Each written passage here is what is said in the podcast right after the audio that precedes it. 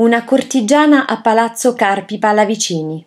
Parliamo di Tullia d'Aragona, soprannominata la cortigiana dei poeti, per essere stata la loro musa ispiratrice. A Palazzo Carpi Pallavicini trascorse gli ultimi anni della sua vita.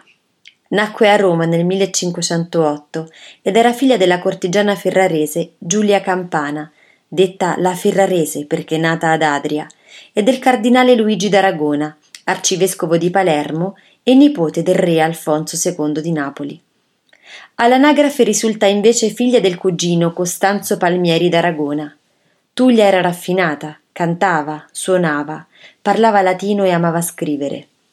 Trasformò la sua alcova in un salotto letterario, frequentato da Filippo Strozzi, dal cardinale Ippolito de' Medici, da Bernardo Tasso, da Camillo del Minio, Francesco Maria Molza e da Sperone Speroni.